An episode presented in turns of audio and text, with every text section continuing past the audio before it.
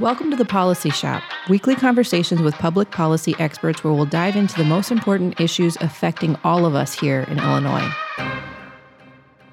Hi, everyone. This is Melanie guest hosting today. It's inauguration day for the 103rd General Assembly. I have Bryce Hill, Director of Fiscal and Economic Research for the Illinois Policy Institute, here today to talk through what taxpayers need from the new cast of lawmakers taking over Springfield. Bryce, thanks for joining me.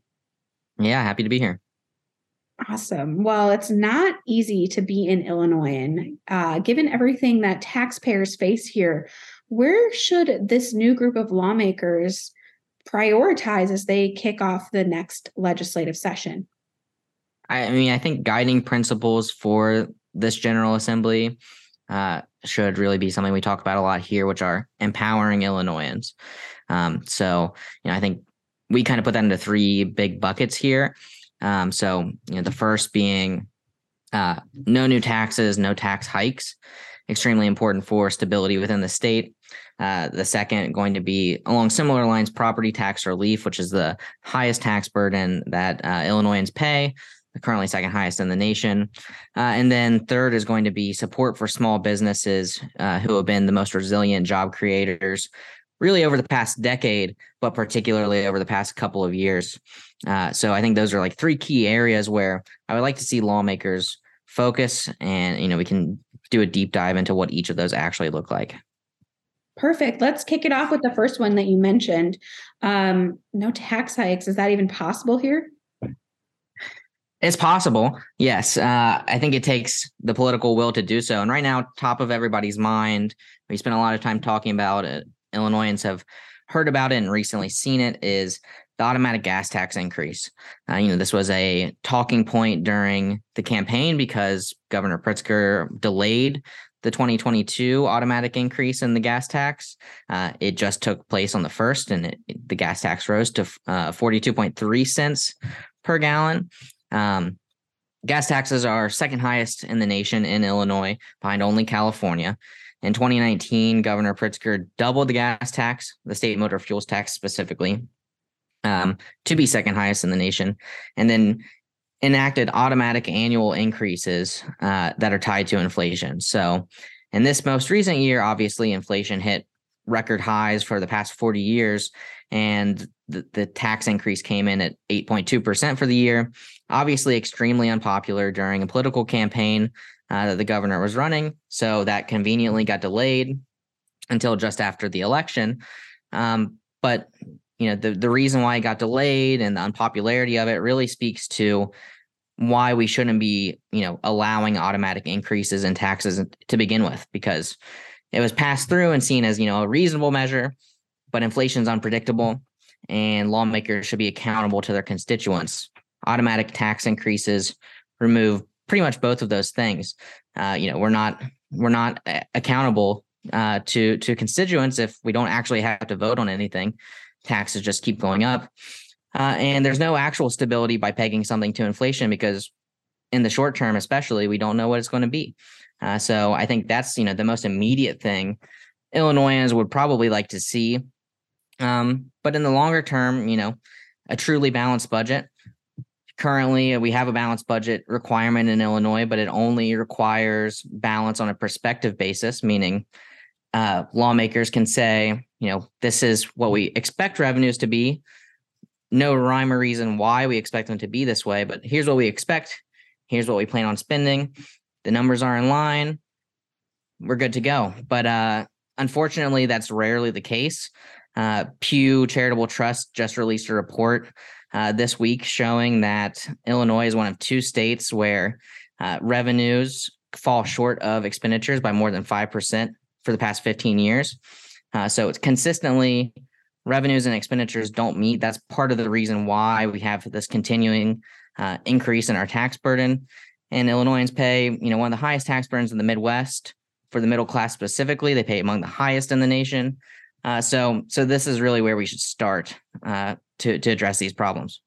The next one you mentioned is also related to taxes and one that we've seen lawmakers campaign upon before this idea of property tax uh, relief, making it easier to uh, afford to buy homes and to live here, but we haven't really seen it executed. So, what could lawmakers in this session do differently um, than some of these promises that have been made before?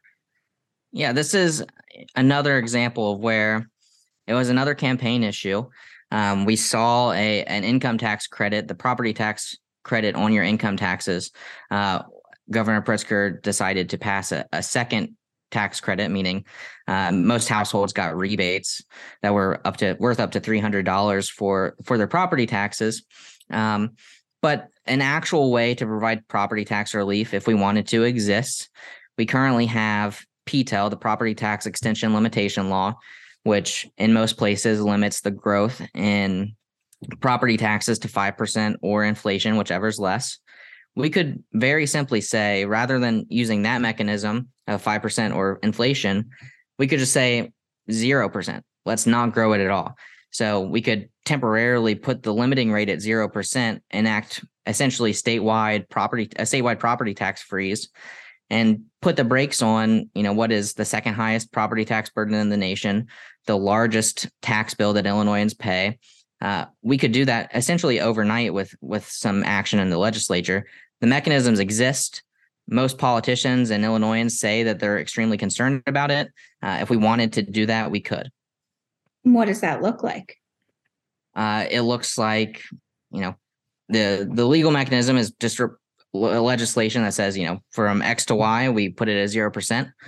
Um, if localities needed to, an increase in revenue, if they if they had you know certain expenses coming up, they could go to taxpayers and ask for a referendum under the current structure of PTEL to pass a tax increase with voter approval. Uh, so it wouldn't actually hamstring governments from gaining access to more revenue. It would simply just require that their constituents approve it. Uh, and I think it'd be, you know, a much more realistic and effective way to to give some temporary uh, property tax relief while we start to rein in other areas of that have been the driver of increasing property taxes in the first place. It would empower taxpayers to be part of the conversation. But you were leading into the next aspect of property tax relief, I believe. Which yeah, is- the bottom line, tax relief across the board, particularly for property taxes, is going to hinge on uh, pension reform, constitutional pension reform. Um, it's the largest driver of uh, the deterioration in state finances. Uh, the statewide systems, according to the state's own estimates, uh, grew unfunded liabilities grew by $10 billion last year uh, to nearly the highest uh, level ever seen $140 billion in unfunded liabilities. That's future tax dollars that we know we're going to need to pay absent reform. Uh, so letting the people decide, you know, hey, we can open up the Constitution and change these things. We don't necessarily have to have what the exact proposal is. That can be figured out in the state legislature, but at least giving uh, the ability for changes in future liabilities uh, would be huge for reducing that that tax burden. Uh, a previous plan that the Illinois Policy Institute put forth uh, would have, you know, fully funded pensions uh, and reduced property t- or reduced uh, the unfunded liability, I should say, uh, by nearly fifty billion dollars through the lifetime of the plan, which is currently through twenty forty five. would have provided a sustainable path for you know a reduced state tax burden, but also a reduced local and property tax burden. Uh, so this this is where we should start. And if we were getting serious about tax relief in the state of Illinois, whether it's the state or local level, that's the most important factor right now. Thanks, Bryce. I think a lot of listeners have heard us talk about how important pension reform is, and that was a great summary. I'm really excited and intrigued about your third recommendation for lawmakers because I think it's very original and something that mm. um, may surprise people about Illinois. Yeah. So support for small businesses, you know, I kind of touched on, and on this podcast in the past, I've talked about the importance of small businesses for the Illinois community and the Illinois economy. Um, small businesses are the only businesses over the past two years uh, to actually grow employment. Um, other classes of businesses, businesses with more than 20 employees, have actually, uh, you know, the payrolls remain smaller than they were before the pandemic two thirds of pre-pandemic jobs growth came from small businesses as well. Uh, so it's extremely important to support, you know, our main job creators. Uh, but in Illinois, we don't exactly do that. We have one of the strictest and most cumbersome regulatory environments in the nation. So, on top of the tax burden that we've we've been talking about, that businesses also face, um, Illinois has more than 270,000 regulations in state statute. That's double what the typical state has, third most in the nation behind Ohio and California. Uh, so, really, you know, in addition to to a painful tax burden, we have an, an incredibly compact, complex regulatory code that that entrepreneurs and businesses also have to you know hurdle through to to open up their doors in the state. It's one of the main reasons why we have an extremely high level of business applications people who are looking to start a business uh, but we actually have one of the lowest business opening rates in terms of applications that actually make it all the way through the process and result in a business opening their doors or employing people. And the strict regulatory code is likely one of the main reasons for that. So to to kind of address that problem, uh, you know, we are going to propose uh, a, a, commission that identifies regulations, you know, old regulations that were enacted, um, a sunset commission for, you know, here are places that are rife for uh, improvement based on old regulations, and new regulations that are passed should have some sort of sunset where we go back and review and see are we accomplishing the goals are they necessary? Or are we just hamstringing our economy even more? And the thought is that by reducing these regulations, we can make it easier to have a business here in Illinois. Absolutely, yeah. So, you know, regulatory burdens have been shown to make it incredibly difficult for entrepreneurs who are wanting to start a business to actually start their businesses. Uh, the thought here being anywhere where we can identify and in a state where we have among the most regulations in the nation, there should be plenty of them. Uh, places where regulation is either unnecessary or not actually uh, accomplishing the intended purposes, we should be able to pare that down and make it simpler for businesses who want to open. Um, along similar lines, another place we could go to is uh, universal licensing recognition. So, you know, if you're qualified, deemed qualified to cut hair in, in Michigan or run a catering business in Indiana, you should be deemed qualified in Illinois as well.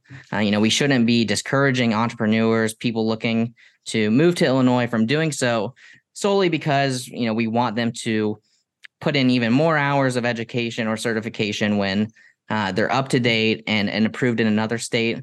We should make it easy for these people to come here to our state as well and operate here.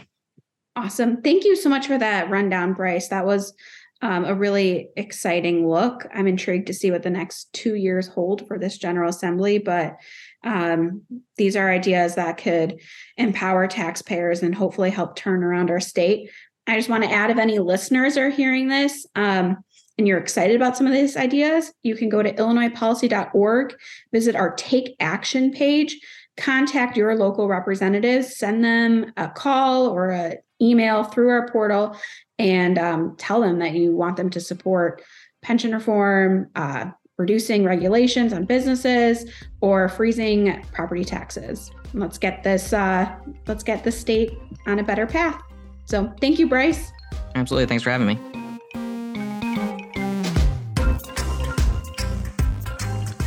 Thanks for joining us for today's episode.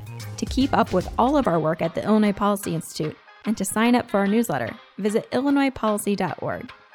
If you like what you heard today, subscribe and give us a five star review. We'll see you next week for another episode of The Policy Shop.